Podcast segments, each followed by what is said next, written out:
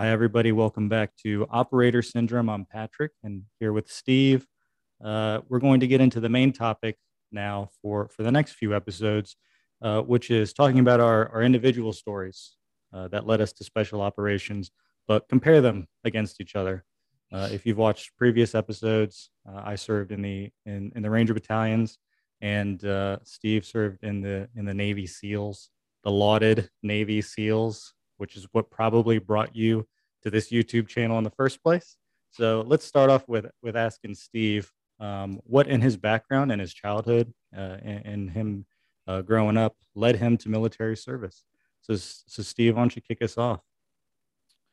All right. Um, the earliest, well, I, I, guess I the earliest I can remember uh, thinking along the lines of uh, going into some sort of a an aggressive military type of career. It was on the playground in kindergarten um, where I met my, at that time, best friend. You know, I have your best friend growing up. His name was Donald. And um, we were on the playground. And this was back in the day where teachers just let you go like a bunch of wild savages. Right. And they would go inside and have their smoke break and hopefully everything worked out. Well, things worked out on the playground all right. and um, there was this new kid named William. I don't even remember his last name. But I, will never forget his face. He had really curly hair, and this is the 70s, early 70s. So he had a fro kind of. He was the white kid, but anyway, he um, the, the all I looked up and he was down by this tree, and all of the other kids in kindergarten, all the other male kids in kindergarten were ganging up on him. They were going to beat him up. I don't know what the poor kid did. Probably nothing. And I just remember this wild, crazed look in his eyes, like a fear, uh, rightly so. And I thought, man, uh, I don't like bullies. I've never liked bullies. And um, I'm like, I'm not going to stand by and, and see this happen. So I just took off running to his side. And there were more of them than us. And I was like, I'm going to go down swinging because you're not going to bully this kid if I can help it. Well, the next thing you know, and I took off my belt. I was wearing a belt, took it off, and I was like, all right, let's party. you know, and I, I just knew I didn't have much to defend us with. You had to even the odds. I had to even the odds, right? And uh, at that time, this other guy who was kind of new too, Donald. I guess we were all new, as kindergarten, heck, right? But uh, he looked over and thought, "Those that guy looks intense." meeting me, and he said, I'm going to be on their side. So he comes over. And the next thing you know, it was like the other guys are starting to go, this is looking like too much trouble. Uh, and they just dissipated. They just walked away from it. Um, and then Donald and I ended up becoming complete best friends. And I come from a about as middle class a family as you could. Both my parents are college educated. My father is a research chemist. My mother is a school teacher. Um, um, Donald's father was an attorney uh, prominent attorney in Kentucky. Um, and um, we just fell, we just became best friends. And, and that involved getting in trouble, lighting things on fire, building forts in the woods, blowing things up. Yes, my own dear dad taught us how to build a bomb.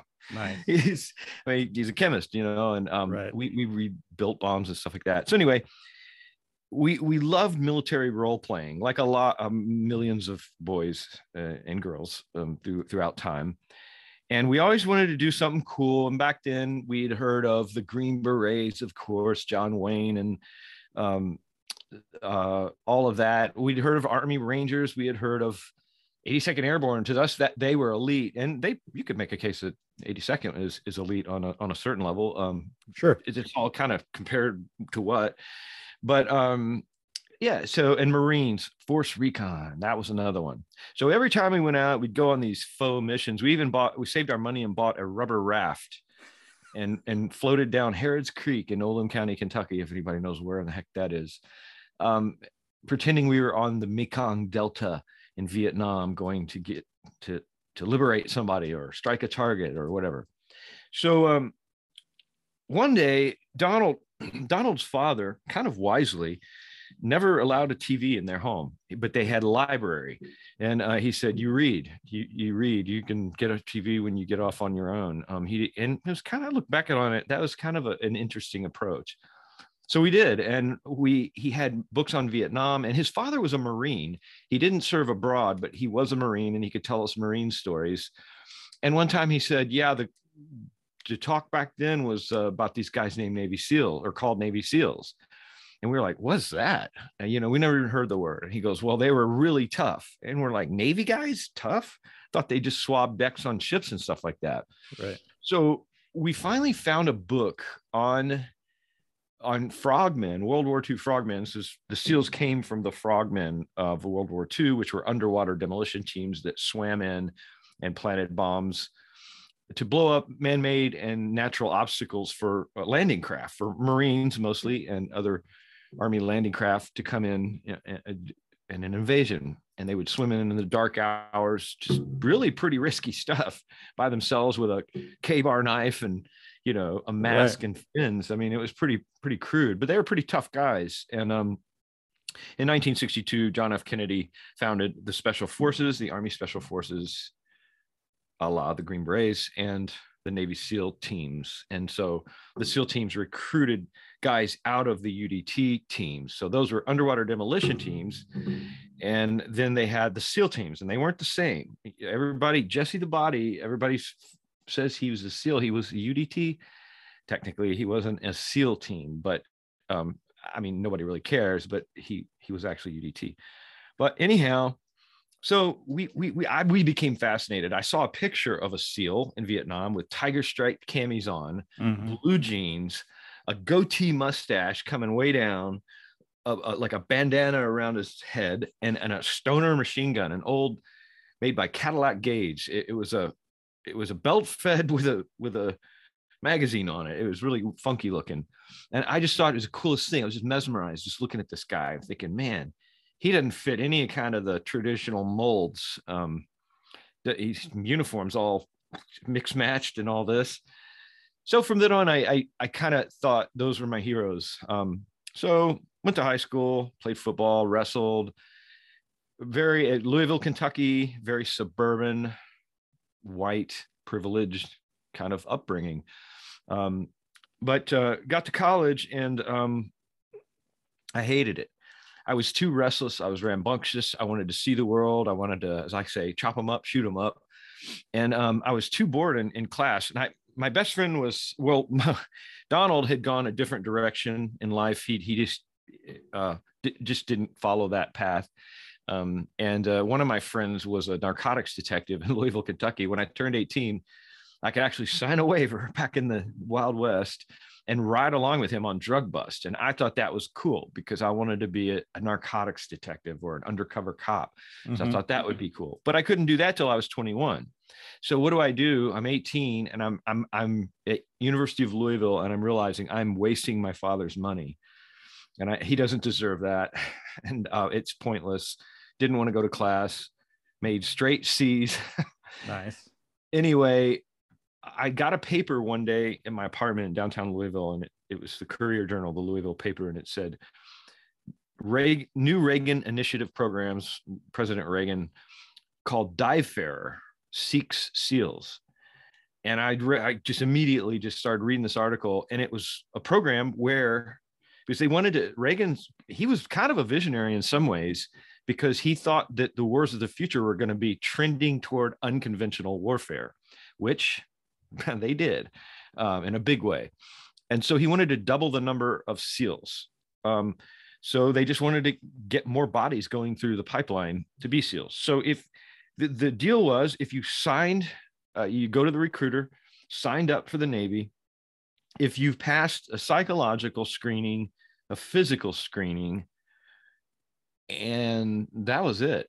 Oh, and, and the ASVAB, you had to have a qualifying ASVAB score. Right. If you did those three things, then they would guarantee in writing you at least got to go to BUD/S, which is the basic underwater demolition seal boot camp. Now, there's no guarantee you're going to make it, but they would guarantee you would you would go there. And so, um, it was Christmas Eve at my grandparents' house, and I dropped this bomb on everybody. And uh, Dad was not happy. It, he, I said, Dad, I'm dropping out of college. I'm going to join the Navy and be a SEAL. And he looked at me like I had lobsters coming out of my ears. Like he was, he was, he was kind of half heartbroken and half thought I'd lost my marbles. Mm-hmm. And he was like, I think you're just making a horrible mistake. You know, I, you should go to college. I mean, he was like, said something like, you can get killed doing that kind of stuff. I was like, well, that's the whole point. But um, so yeah, so in March of 1900, in the year of our Lord, 1987, I uh, went to in March. I went to boot camp uh, to Navy boot camp, which is the first step. You got to go learn how to be a sailor, and then you got to go to another school called an A school to learn how to do a military job. Because with an 80% attrition rate, it's more effective to train you to do the job you're going to do once you quit than right train you this way and then go to an A school. So um, we'll save that those stories for when we have time, and um, I'll kick it over to Patrick. Um, I'm interested to know, you know, in your background. So you you grew up in uh, suburban Louisville, right? Is that what yeah. is that an accurate description? That's Would you correct. say that you know a lot of people have an idea of the type of person that would go into the SEAL teams, right? So you know were were you would you say that you were the, the an avid outdoorsman hunter shooter fisher hiker backpacker something like that would you say you fit that mold yeah pretty much um to the degree yeah i would say from a, from a stereotypical standpoint yeah but but I, what I've learned is seals could come from so many different walks of life. I mean, mm-hmm. surfers from California to hunters and outdoorsmen to kind of geeky nerd types. it's really a mixed bag. It's not what you would think necessarily, and especially making it through training. And we can get to that later. But yeah, I was um, I would I would I like I never really liked to hunt, but I was good at it. But I just just came naturally. My dad took me rabbit hunting one time. And that was like in middle school, I think, and because that's just what you did in red-blooded America um, and I, I really never did like it. I like to shoot guns, but I didn't like to shoot animals particularly. Mm-hmm. It, it wasn't my thing. But uh, Dad took me out on my first rabbit hunt with I had a 12 gauge shotgun, and um, this rabbit takes off running full value across, and I just went pop and nailed it. And Dad was like, "Holy crap, that's the best shot I've ever seen. You maybe uh, you might be a good shot one day." So stuff like that. But yeah, yeah, I guess yeah would you what kind of jobs did, did you did you work much? I mean what kind of jobs had you held before before you went into the military? For sure. Well that's a really good i probably left that out. It might have been the most important thing i ever did. Um, I, I, wanted a pickup truck or a, a car. My dad bought me this for 600 whopping dollars he bought me this orange beat up f100 with a crappy three on the tree stick shift on it and um, he said, Here's your truck. Now you get a job and pay for the gas and the insurance. And I was like, Okay. So we had a friend who had a concrete business, a precast concrete business where you pour parking bumpers and stepping stones. And literally, my job was to push a wheelbarrow up and down a hill so that the, the other guy could scoop scoop it out in buckets and pour it in these molds. And so, I mean, these were heavy, oversized wheelbarrows and he, he he the guy could not keep help coming back because people would just quit. It was it was hard work. I mean mm-hmm. it's sweaty and hot and i would do it all summer. And um, i just kept coming back and i just never i quit i stopped quitting the job wasn't an option to me. It didn't enter my mind. And my back my lat muscles got huge from pushing these wheelbarrows. Um, but um, you know it was brutal and he would work us he was a worker a farmer but mm-hmm. also a, a, worker at this concrete factory. And there were many days where he had to put up hay at night. We'd be working from eight o'clock in the morning till quitting time four or five or whatever. And he'd say all right everybody grab some water. We got to go throw hay till dark. And we are like oh, okay boss says so. And his wife would be driving this big old truck with a, a big old tub of Kentucky Fried Chicken. We'd nice. smack down, and then we'd throw hay till till even after dark sometimes. So that that work ethic, I look back on it, and man, that had to have contributed to my tenacity in, in not wanting to quit and just not having a soft, real job. And it, you know, on my dad's side, it was one of the best things he ever taught me is you want something? Okay, go out and you work your butt and get it. Um, so I really treasure those memories. You you mentioned playing football. Did mm-hmm. you swim at all? Were you were you much of a no. swimmer? I mean, Kentucky. I mean, there are no oceans there. You mentioned no. some rivers, anything. So not much of a swimmer. I love being in the water, but I hated swimming and I sucked at it. I mm. I'm negative in the water naturally, okay. negatively, and and so all my effort is to stay afloat. Yeah. So I'm not going to be ever be an Olympic swimmer. And I was one of the slow, I was in the slower third of my BUD/S class in swimming. Okay. Well, you got to make it up in other ways, right? Yeah, you do. so, uh, okay. Yeah. Um, and uh, yeah, so 1987 is when you went in. Uh, 86 is when I was born. Okay. The end. the end of 86. You were still a twinkle in your mama's eye. That's right. This is a multi generational podcast here, everyone. We got something for everyone. So, yeah. 86, I'm a millennial. I, I listen to your story and I and I hear and I'm I, I hear how I'm going to be exposed for very much the millennial that I am here. But uh, so so my background, um, my father was an army officer. Uh, I had uh, a family history that was total total military. Basically, everyone had been in the military. Uncles, great uncles, grandfather, everybody. Um, on my father's side, uh, my father had met my mother when he was stationed in Korea, and I I am one I am the output of uh, a soldier going to Korea and picking up a Korean wife. So my brother and I. So uh, the the I knew the army was all I knew as a child growing up. Army brat, moving around constantly, living in Georgia, Louisiana, Alabama, Kansas, Germany, all over the place. Um, you know, I was one. Uh, my father and my mother separated, and we became a blended family. Uh, so I, I, grew up most of the time with uh, four brothers. So that was kind of the family dynamic. So four rascals or five rascals, sort of the same age, beating each other up, getting into trouble, I mean that that that was so that was gonna I would be well suited to to to being in an infantry company and a ranger company later on because that's the same dynamic and the maturity level is about the same to be quite honest. So um, growing up, I I only knew the military and that's all I ever wanted to do. Hmm. Um, my father was uh, uh, negative points for him, but he was an MP officer.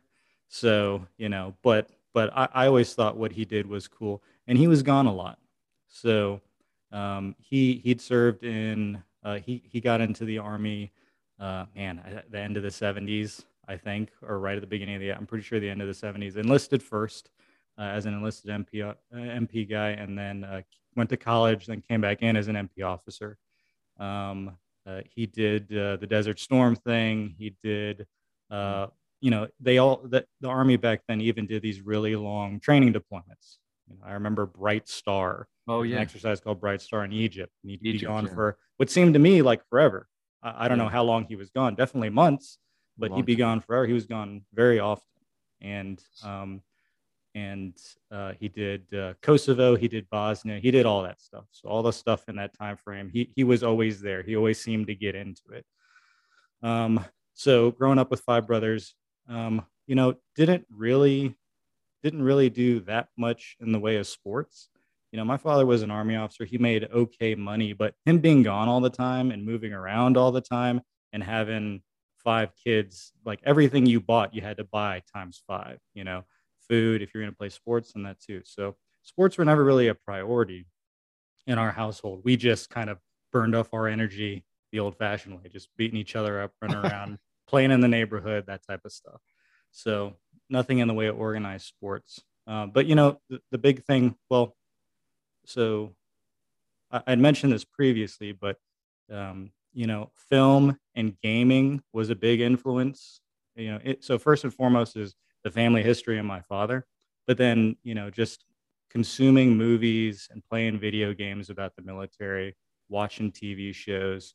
Um, the History Channel back when I was a teenager, you know, so this would have been, you know, the early the early aughts, 2000s. You know, back then they actually showed history. You know, mm-hmm. it was almost it was almost like the World War II channel. That's all it was. It's just constantly yeah. black and white thing. And I love that. I always loved history, and uh, so I, would watch that and I'd hear about the exploits of you know the Rangers back in World War II. You know, and and, uh, and playing video games, Call of Duty, right? The first versions of Call of Duty. Yeah. That was all World War II, right? And you were a paratrooper, you were a ranger, you know, and, and those type of things. And movies around that time when I was coming up, Black Hawk Down, Saving Private Ryan, right? So all these all these historical historically related movies that tied in with the military and I just bought into it. I was just all about it. I always knew I was going to go into the military.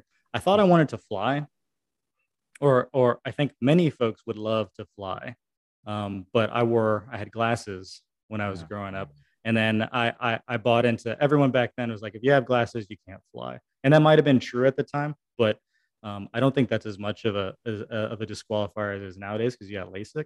But so I, I resigned myself to okay, I'm not going to be able to fly. So what else am I going to do? And it always came back to to um, to to serving in the army in some capacity. Um, 9/11, I was a freshman in high school when 9/11 happened. Wow. I was in a public. It was morning. I was in a public safety class. Uh, ironically, I was in a public safety class, and uh, paradox. Yeah, and uh, I remember uh, it, it was strange. It, it, the class was uh, a bunch of different grades, but it was an elective. Not not ever nobody really cared to be in there, and I was I was kind of a quiet, reserved dude, and I I sat in my spot and I did my work, and that was pretty much how how how I was. I remember the the the, the teacher saying, "Hey hey Patrick, come up here," and he was looking at his computer screen. He was like, uh, "A plane flew into the Pentagon, or uh, a plane flew into the Twin Towers." And I didn't even know what the Twin Towers what were at the time. And I saw a picture. The very first picture I saw was of the side of a building, and you couldn't see the edges, but you could see like a black scar across it. So you, you didn't have the reference to see what size it was. And I, I had assumed, like many people who just saw pictures initially, that it was like some small plane crashed into yeah. some big building, apparently in New York. Well, we spent the rest of the day, um, we spent the rest of the day basically in all our classes watching watching the footage of what happened. Um, they didn't cancel school. We were we were there all day, um, and then I, we this was in uh, the suburbs of Atlanta at the time where where I was going to high school that freshman year, and like we had football practice that, that afternoon too, you know, and the coaches are like, "Hey, hey, y'all better get ready. You're gonna get drafted for whatever this thing is."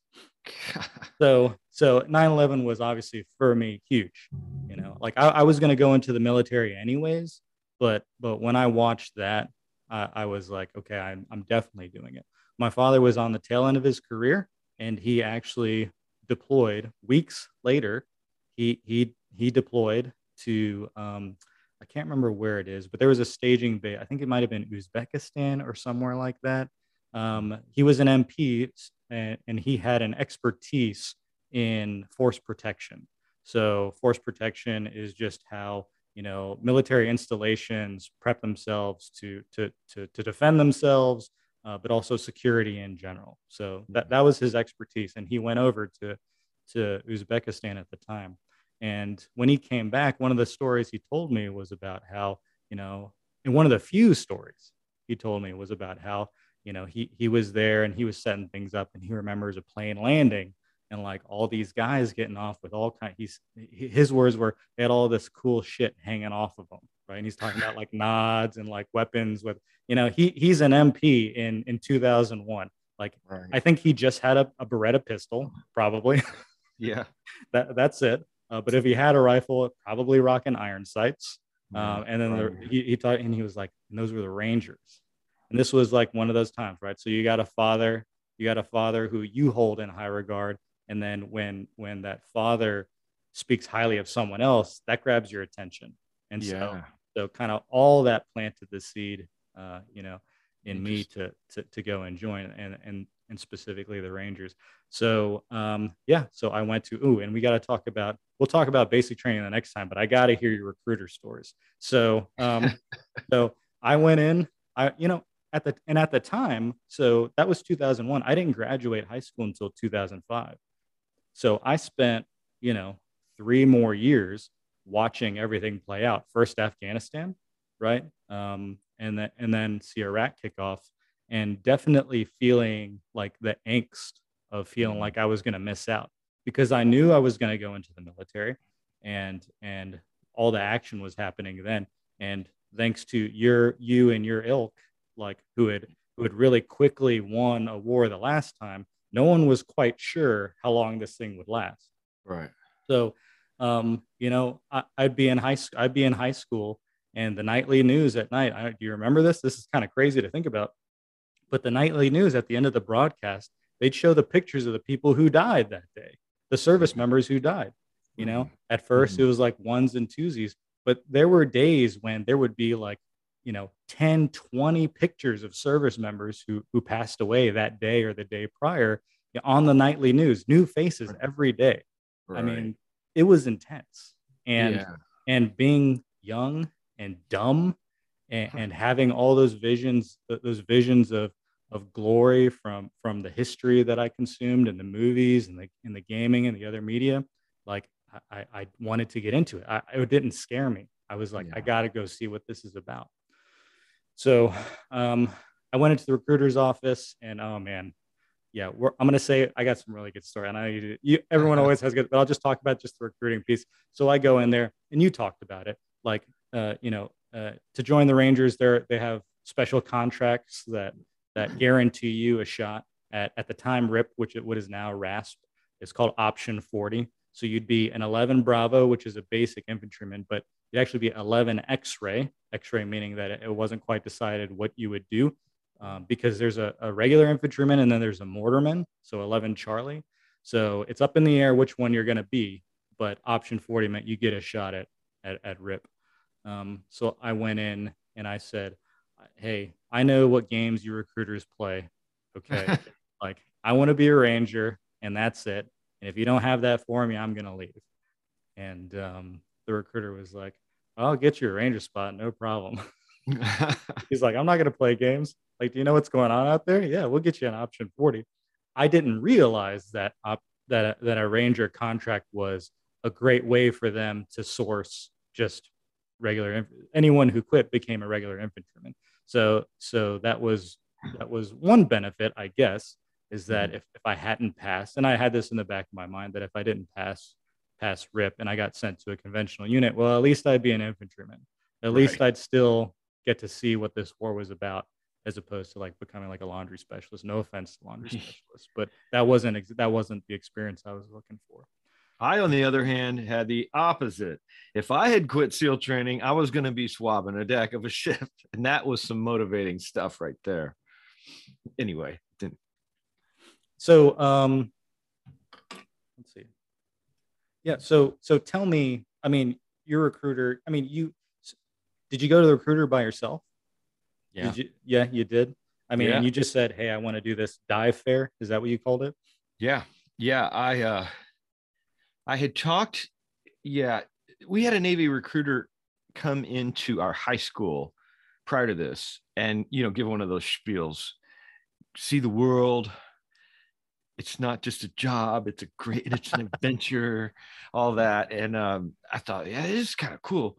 I mean, just the thought of traveling around the world, but the thought of being on the ship was nauseating to me. I, I was like, I do not want to do that. And I don't like those what I thought were silly hats that they had to wear, the upside down dog dish. Um, right. I did. I thought their uniforms sucked. I was like, ah, that's just not the. I mean, I want dress blues or something like the Marines have. Right. Like, those right. look cool. But uh, yeah, no, he came in and I talked to him, but it was at high school. But I didn't really. I talked to one Marine recruiter, and yeah, he tried to give me this thing where uh, the greatest thing in the world was being an infantry Marine. and uh, I was like, uh, I don't know that that's my calling. I was like, isn't there something like Force Recon? And he goes, yeah, but you don't want to do that, and blah blah blah. And this is back before. That's another thing too, because you you Patrick are a part of. A, I don't know how many times I've heard guys in your generation say, "Man, 9/11 did it. That was it. There was no looking back." It was a whole generation of people out there that they the twin towers lit a serious fire under a lot of people And, but um, I was I was coming in in an incredibly long stretch of peace, relatively speaking. Um, Vietnam ended in 75 officially, and we didn't have really much at all for a long time. Few flashes here and there, Grenada, which was was not that big a deal, really. I mean, um, and um, I can't. The Achille Lauro hijacking of a ship, um, and SEAL Team Six actually boarded that one. Um, back in the 80s late 80s i was i was into my high school. But really there was nothing else. And and there was so there was also a whole kind of half generation of seals and special operators who had not seen combat. I mean you'd have to have you'd either had a vietnam medal which means you had a combat action ribbon or hardly anybody else had a combat action ribbon which mm-hmm. is weird when you have instructors putting you through training who'd never even seen combat and there was this weirdness about when we went to the Gulf War, how we were, like you said, we wanted to go. We were dying to go. In fact, we were the, I was one of the first two platoons to land in Saudi Arabia in Desert Shield, which became Desert Storm. And I remember being so excited. I'm like, how lucky could I possibly be to be on this bird going over there? And, um, and everybody else is jealous. All the other SEALs, right. anyway, were like, yeah, you meant made a deal with the devil or something. So yeah, there was that, but um, different generations, but also different time periods of posture toward combat. It was once I man, I remember it's like one of those things that everybody, my parents say they they'll never forget where they were when Kennedy was shot. And um, for for us, it's I'll never forget where I was when the planes hit the towers. And um, um, boy, what a and it's it's really dramatic too how ch- the world changed in so many ways right the pre 9-11 world and the post 9-11 world with i mean you could go off in all kinds of directions and now with what's going on in ukraine which we haven't even commented on um i just this morning just this morning i was at a an ash wednesday service at my local church and these these sirens go off. I mean, blaring sirens, like, you know, I don't know, tornado warning sirens. And I, am like, right. is it Wednesday at 12 o'clock? Well, it's Wednesday, but it was like nine in the morning. And I'm like, and it kept going off. It wasn't just like that. And, and it, it ramped up and ramped down and ramped up. And then my phone buzzes. And I'm like, oh, oh no, man. Are the Soviet have the Soviets launched nukes? Like that's the first thing that pops in my mind Of course, it was a National Weather Service. National Weather Service issue um, doing a test, but uh, it, it, scared the crap out of me at first. And it was one of those, my heart, it was one of those sinking feelings. But anyway. Yeah, I, uh, yeah, it's pretty wild. Um, we'll fi- we'll figure out how to how to how to broach that subject uh, again. I don't I don't know. We'll, yeah maybe we'll review a book. We'll talk about that later. Um, so let's cut it here. Let's pause. This is a good stopping point. We've talked about leading up to to to the both of us joining. Uh, I've got in mind the the perfect recruiting into basic training story. I think to kick us off, it involves preparation H. So I think we'll leave him hanging with that. and awesome. uh, and uh, we'll be back. We'll be back next time. So uh, thank you all, and we'll see you next time. Bye.